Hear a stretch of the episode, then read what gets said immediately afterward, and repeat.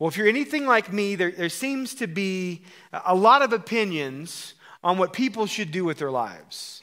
You know, I like to tell people that God has a wonderful plan for your life, and so do I, right? And so, if you're like me, it's easy to have just opinions on how people should live. And maybe one of the easiest places is what people should do with their money. Here's a picture of a, of a lady named Roseanne Bolsony and her cute little Maltese pup, Bella Mia. Now, if you love pups, this is a cute pup. Uh, well, uh, um, happens to be facing some, some pretty beautiful things when uh, Roseanne passes away. So, in her inheritance, in her will, Roseanne has left a million dollar apartment in New York City and a $100,000 uh, trust fund for Bellamia to have spa treatments, gourmet food, you know, to have cute doggy wear, all these things.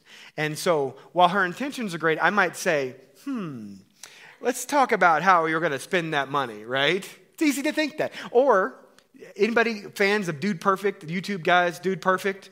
Okay, so this is Coby Cotton. And so Coby Cotton went on a Jeff Bezos flight to outer space, what's called Blue Origin.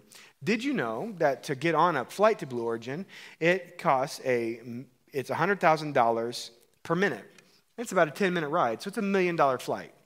Hey, Coby, I love that you got to go to outer space, but couldn't there be something else we would do with that million, right? Can't we, can't we like solve the water issue in India or something, right? Like, it's easy to have these opinions. As a kid, you know who I loved? I loved MC Hammer. Anybody else loved? Anybody have those parachute pants? I used to be able to do the, oh, oh, you know what I'm saying? MC Hammer lost $70 million in five years. He bought a $30 million house that he couldn't sell, and he, he hired a bunch of his buddies, and he paid them $500,000 a month. And I thought, MC probably was a better route, right, than that one. Now, this week, if you're watching, Michael Jordan pledged $10 million to Make a Wish uh, Foundation. I said, okay, Mike, that's good. MJ, I want to be like Mike. That was good. But if you're like me, it's really easy to be critical of what people spend their money on. Moment of honesty. Anybody else tend to do that too? You say, man, you could do so much with what you've done, what, what you've given away, or what you've wasted, or what you've spent. But you know one thing I'm not very good at, and I wonder if you are. I'm not very good at letting other people tell me how I should spend my money. I'll tell you how you should spend yours all day long. But I don't like it when you tell me what I should spend mine on. And I just think that's there's this reality of life, right? Like, let's be honest. We, we, take it personal when people talk about how we should spend ours. Now, you could recommend that I meet your financial advisor. You could recommend that I maybe invest in, in, in a stock. But once you start telling me what I should and shouldn't do, it's a whole different ballgame.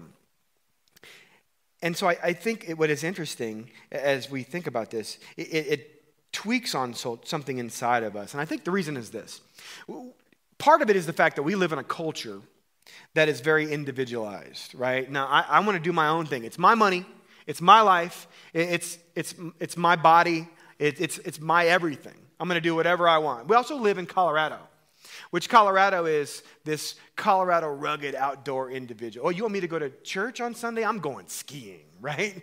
Like I'm going hiking. I'll catch it on Tuesday. Like that's just kind of our culture that we're in. But it's deeper than that. See, there's something deep inside of us that says, I want what is mine, and I want what I think that I need, and I want what I deserve. And it becomes very difficult when somebody says, you know what actually is better for you? To do this with your money. You know what Jesus does often? Tells us what we should do with our money, right? You know, it's interesting when you, when you look at the Bible and you look at verses on money, just in general, you'd think that Jesus was a financial advisor because he talks about money a lot. There's 2,000 verses in the Bible about money. You know how many verses there are about faith and about prayer? 500. Why does Jesus talk so much about money? Why does Jesus talk so much about a topic that we don't want to talk about, about ourselves? See, I think it's this because Jesus wants to uncover, again, like we said last week, he wants to uncover these things in our life that we don't want to touch because we think they're ours. And Jesus says, No, if you want to truly learn to follow me, you have to realize that you have to give yourself to me. You have to open it all up for me. And money unlike almost anything else in your life, has the ability to put a stranglehold on your life and your relationships and your heart. And so when we can learn to un, unfold our hands and open them up to Jesus, Jesus can do something really special in our life. And so, out of all of Jesus' parables, it's really interesting 11 of them, about 25% talk about money. And again, Jesus isn't concerned with what we don't want to hear, he's concerned with what we do need to hear. And so today we're going to be looking at Luke chapter 12.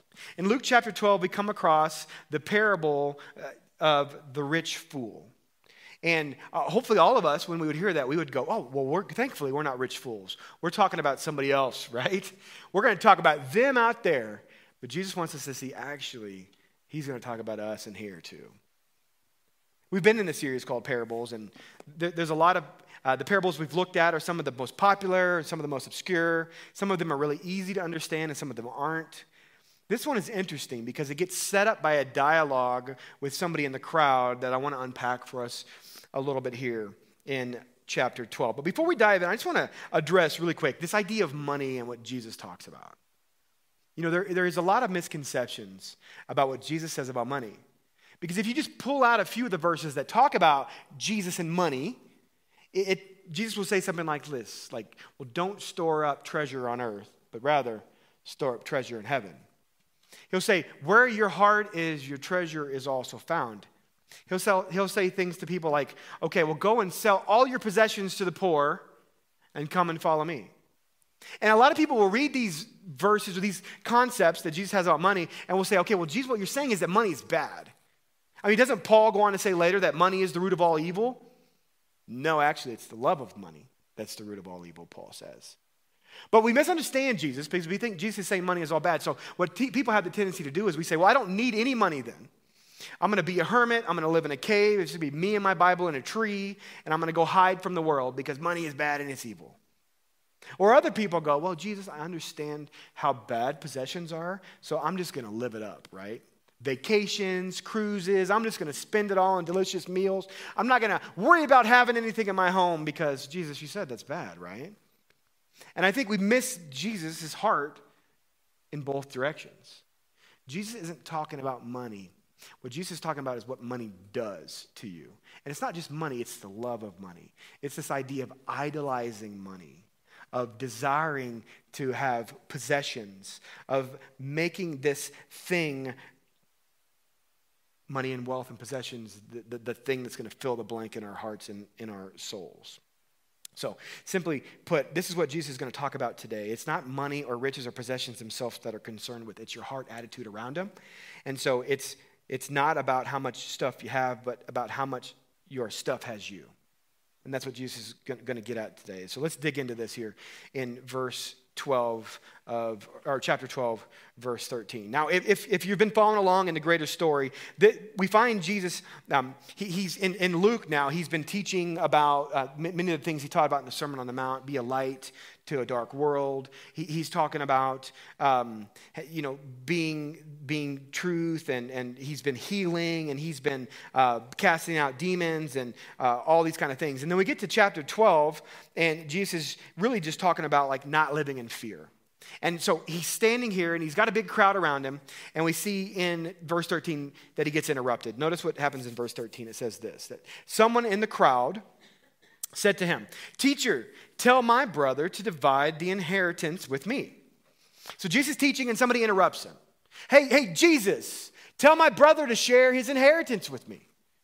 It'd be like right now if one of you were like, Hey, Drew, tell my husband to stop leaving his underwear on the bathroom floor, right? And I'd be like, fellas, she's right. And for some of y'all, you just need to throw those away. When you start seeing some daylight, trash can those guys, right? Like they're cheap. Just go to home. They're, seriously, they're cheap, okay? Anyways, side note, talk to me later if you got complaints. But it, it, like he said, Jesus gets interrupted. And, and, but Jesus' response is really interesting. Notice what he says in, in the next verse, in verse 14. He, he says, Well, man, who'd made me judge or arbitrator over you?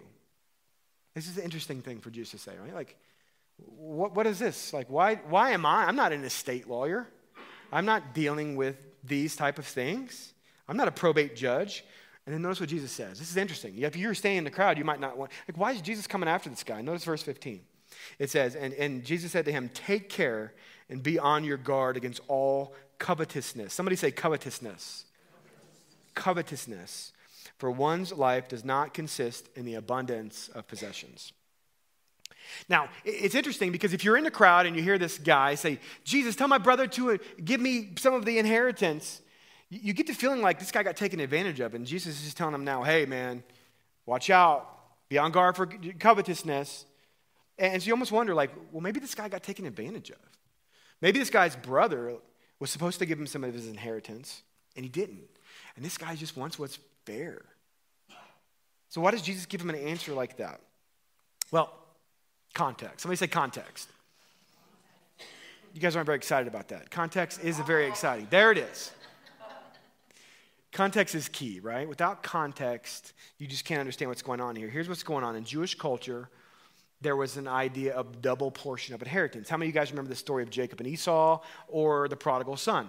And so the oldest son would get two, if there was two sons, the oldest son would get double. So he'd get two thirds, and the youngest son would get one. So what's going on here is that this son, the, the father passed away, the family passed away, left the inheritance to the sons, and the older brother got what he was due. And the younger brother is upset about it, even though that was the way it culturally worked. The younger brother is saying, Jesus, it's not fair that my brother got more than I did. Tell him to share it with me. So that's the backstory of what's going on here.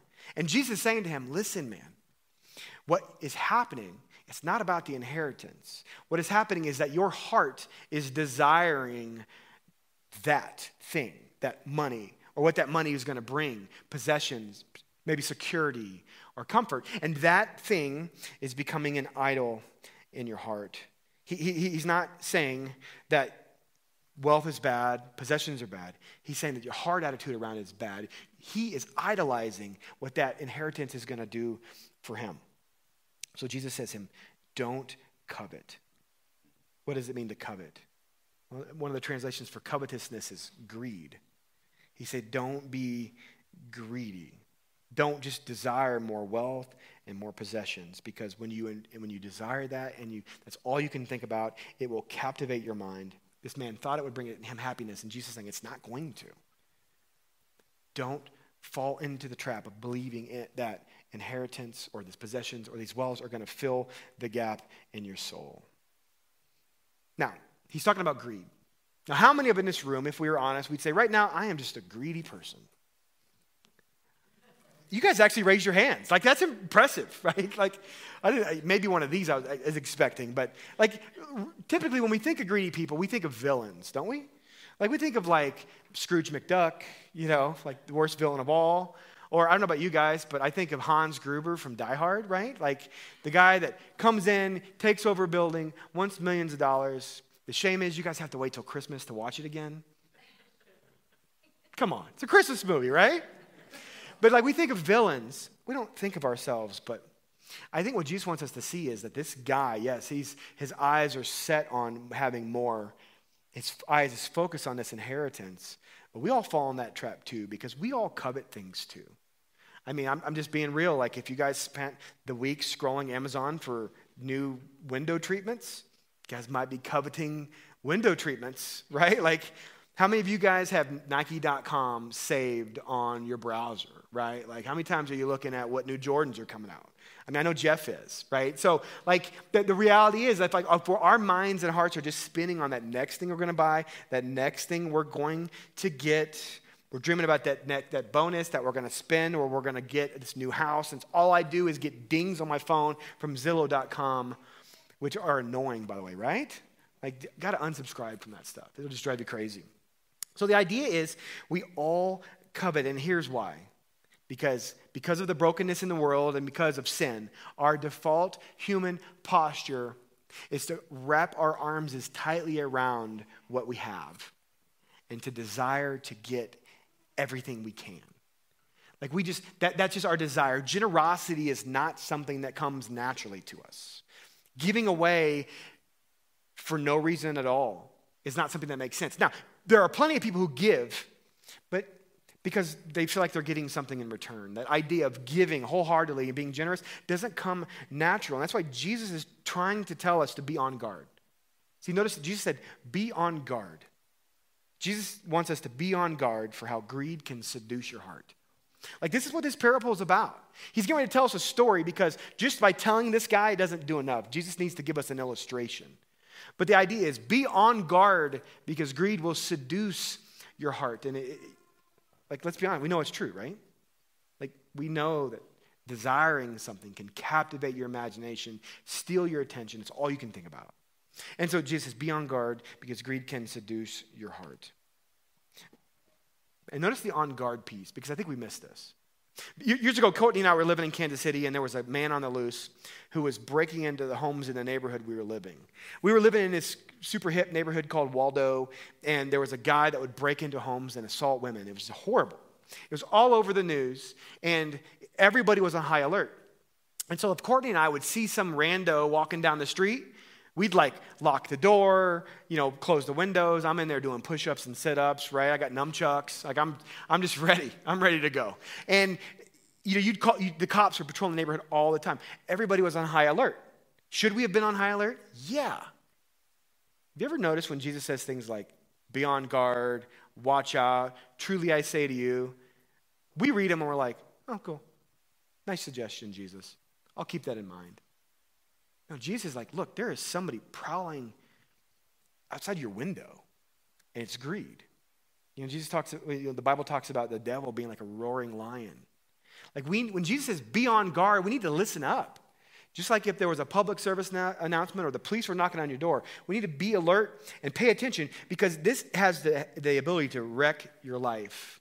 And so Jesus is going to give us a picture of the rich fool and it wrecks his life. So let's read this parable and unpack it a little bit. Verse 16 of chapter 12. Jesus says this.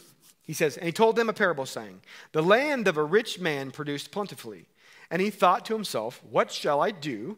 For I have nowhere to store my crops. And he said, I will do this I will tear down my barns and build larger ones. And there I will store all of my good, all of my grain and all of my goods. And so this guy has a successful harvest. He, ha- he has a, a banner crop year, and he is feeling really good about it. So he makes a plan. He's going to tear down his barns, he's going to build bigger ones. Is there anything wrong with his plan? No. Like, God bless this man. Like, praise God. Like, God has given this guy much. And so this man is being, at this point, a good steward, right? I'm like, hey, I'm going to take my, I'm going to tear my barns down and build some bigger ones because I've had such a good year. So there's nothing wrong with what's going on so far. This guy is doing well, but the problem comes next. Verse 19. Notice what happens next in verse 19. And then the man says this, and I will say to my soul, notice he hasn't done this yet. This is a plan. He says, I will say to my soul, Soul, you have ample goods laid up for many years. Relax, eat, drink, and be merry. Now, at first glance, what's wrong with this? This guy worked hard. He's going to stack all of his stuff in one, in one place. He's going to be able to take it easy. He's going to relax. I mean, isn't that the American dream? Like, work hard, get a, a lot of good things, and be able to, to coast and to relax. I, I heard a guy uh, last week um, say that he has enough money to live for the rest of his life, assuming he dies next Tuesday. He's good for a week, right? He's good for a few days.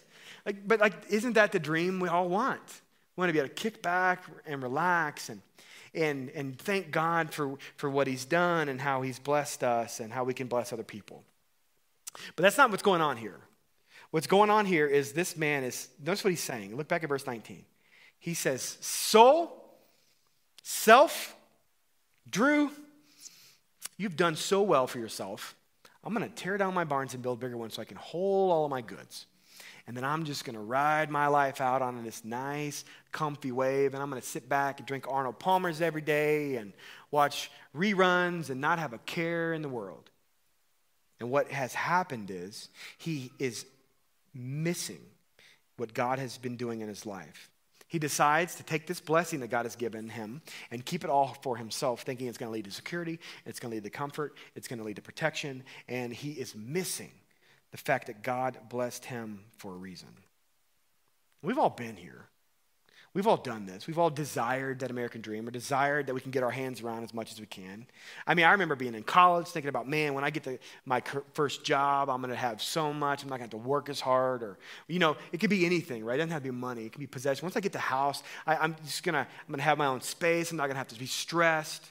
Like, it doesn't matter what it is. If it fills your blank, it's been something that you've idolatrized. And this is what has happened here for this man. And here's our problem that you and I, we fall for the lie that if we can get our arms around enough, it's going to make us feel full.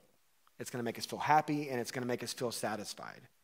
And the reality is that one day it's going to be all gone and it won't fill the hole in your soul, anyways. And so Jesus is trying to warn us here that idolizing wealth and possessions will cause you to miss what God is doing in your life.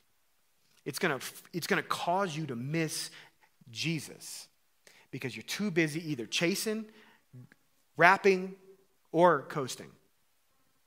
I want you to think of that. There's a story in Mark chapter 10. Many, many of you guys have heard this before if you've been in church before, but it's the story of the rich young ruler, right? You guys remember this story? Some of you do. If you don't know the story, here's what happens there's a, there's a man who walks up to Jesus and he says, Hey, teacher, he, he, said, You know, I, I, I want to, what do I need to do to inherit eternal life? And Jesus tells him, Well, you need to honor your mother and your father, and don't steal, don't covet, don't commit adultery, don't lie. And the guy's like, Well, I've, I've done all those things, Jesus. What must I do? And Jesus knew what his problem was. He idolized wealth, he idolized his possessions. And so notice what Jesus says to him right here. And Jesus, verse 21, notice what he says. He looks at him and he loved him. And he said to him, You lack one thing. Go sell all that you have and give to the poor, and you will have treasure in heaven. And come and follow me. Now hold on that. Why did he have to do it in that order? Because Jesus knew specifically for this man that he wouldn't follow Jesus unless he opened his hands, because he was gripping too tight. And so he needed to open up his hands so he could follow Jesus. He couldn't follow Jesus because his love and his heart was his wealth and his possessions. And so notice what happens. The man in verse 22 is disheartened by the saying, and he went away sorrowful because he had many possessions. Here's the thing, guys idolizing his wealth and possessions caused him to miss what God was doing. Jesus Christ, the Messiah, the Son of God, the King of the world, who came to give his life for us, was standing right in front of him. And he missed it. He saw him as a teacher. He was a teacher, but he was the Savior. How many of us have missed Jesus standing in front of us or doing something or moving in our lives or weaving our situations because we've been so focused on the chase or we've been so focused on holding tight to these things that we have and we've missed what Jesus is doing because we've idolized something that should have been seen as a blessing rather than the thing in our life. Does that make sense, guys? This rich young ruler missed it. And Jesus goes on to say, it's easier for a camel to go through the eye of a needle than for a rich man to go into heaven. And he doesn't say, it's not meaning anything about wealth. He's not talking anything about riches. He's talking about your heart attitude.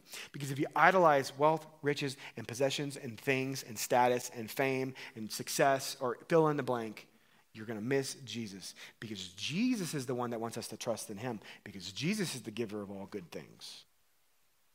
And so we missed it. See, I think there's something we have to understand here that's at play that God has created your life to work in a certain way. I think we talk about this every week. Like, there is a plan for your life that is best for you, and then there is our plan that we think is best for us that leads to heartache and heartburn and guilt and shame. God has a plan that's the way the world should work. And we see from the very beginning what did God do when He in the very, very beginning of Genesis, in the very beginning of time, what did God do? He created. God worked. What did he do? He created Adam and Eve, and he put Adam and Eve in the garden to do what? To work and to rule and to govern. God didn't create us to be like bears and just eat, eat, eat, eat, eat, and go and sleep for four months, right? Like, God created us to, to work and to govern and to rule the creation He's given us. He's given us these jobs, and we're to be rulers, but not kings on the throne eating grapes. We're to be out tilling the ground. And so there's this idea that God has created inside of us that we need to work. And the moment we step back and we say, I've got enough on my hands, I've got enough in, in my bank account or I've got enough of my retirement, I'm going to coast on, on out, we lose the passion and the mission and what God has designed us to do in life. And when we dream about that we end up missing what he's called us to do. How many of you guys remember the Super Bowl back in 2016? I don't, I don't know if you guys remember this, but uh, back in 2016, the, the Patriots and the Atlanta Falcons were playing, and the Falcons were up 28 to 3. You guys remember this game? How many of you know in life, it seems like whenever you get a big enough lead, you lose it, right? Like, so the Patriots came back and won 34 to 28, and everybody broke their TV, right? Like, we're so sick of it.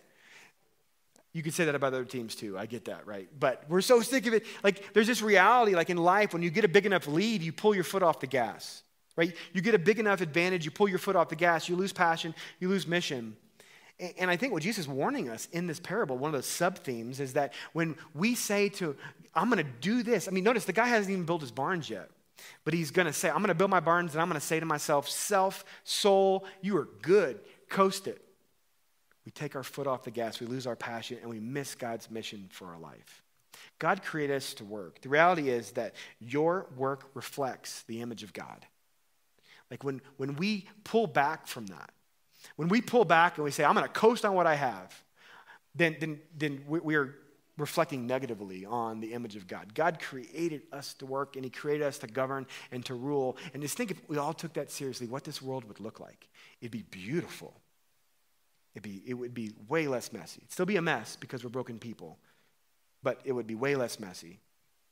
And so here's a question I just want you to ask as you're kind of thinking about this idea. Like, where in your lives have you been focused on the things you can get in your hands? or the things that you think are going to fill the hole in your soul and rather than looking up and paying attention to the things that God is doing. Where have you fallen for the lie that wealth and possessions and things like that can fill your tank? Because I think we all have. And that's why Jesus be on guard. This isn't something we, we stand on guard once and we got it figured out. This is a daily thing for many of us, especially those of us that are um, have, have experienced some great blessings. It doesn't matter if you have a little or you have a lot. Greed can grip your heart, and Jesus is saying, be on guard. Watch out. Don't be like this man. So back to the parable. So here in verse 20. So this guy thinks his life's figured out. He thinks he's good. He's going to coast his way out. He worked hard, now he's going to coast. But what he didn't know is that his time had come. And so notice what God says to him. Verse 20. But God said to him, Fool, the night your soul is required, this night your soul is required of you. And the things you have prepared, whose will they be? God is saying to him, Look, you think you got this thing all figured out, but what you don't know is that tonight is your night. The same with us. We don't know when our last breath's going to be. And God is challenging this man. You have been a bad steward with what I've blessed you with. I gave you much, and you were going to rest on it and not bless others with it and not share it and not be a good steward of it? So Jesus says that this man was a fool. I don't like that word. Do you? Do you guys like that word? Nobody likes being called a fool. The idea of foolishness is lacking of good sense and judgment. You know, Albert Einstein, he, he, said, he said that only two things are infinite the universe and human stupidity. And he's not sure about the former, right? Like, one thing that's real is we're all going to be stupid. And that's just part of the human experience because of sin and brokenness, that we're all going to be foolish and think we've got it figured out. But the problem becomes when we think that we know better than what God knows. When we think that our way is better than God's way. God's the one who created us, who spoke his world into existence, who knit us in our mother's womb, and then we go, Hey, God, I know you said this is what's the best way. Sorry, I know it's not. I'm going to go my route. God would say that is foolishness. Proverbs 1 7. You guys know that one? It says that the, the fear of the Lord is the beginning of knowledge, and fools despise wisdom and instruction. Like the fear of the Lord meaning respect. Respect and, and, and adoration and love. When you respect and adore and love God and His Word, you're going to take seriously when He tells you to be on guard and what it looks like to be wise. And so I think what Jesus is getting at here about greed is this, and we're almost done. He says that a greedy heart often leads to a foolish life. That, that if we allow greed, if we haven't listened to Jesus' words and we aren't on guard, that greed will grip our heart, will seduce our heart, and will lead us to making foolish decisions and living a foolish life. Why, why is that? Because when we think our plan is better than God's, we waste what God has blessed us with to bless others. You know, King Solomon in the book of Ecclesiastes, he, he He, he had everything he could imagine. If you guys have read the book of Ecclesiastes, it's almost like this test. He, he's like, I've got everything I want. I've got, I've got court seat side seats to the Lakers. I've got the best golf clubs. I got speedboats and I got mansions and I got gold bars for breakfast. I'm going to live it out and see if this will fill my soul. And he comes back and he says, Actually, it doesn't. It's all vanity. And at the end of the day, what's the point of having all this stuff? Because you're just going to give it to somebody else, anyways, and you'll have no control over what they're going to do with it. And he's right. I looked up inheritance tax and probate tax. Did you know? I'm sure you didn't know this, but I'm going to tell you so you guys know. In 2019, Americans paid 5.4 billion dollars in inheritance tax. You know what that means?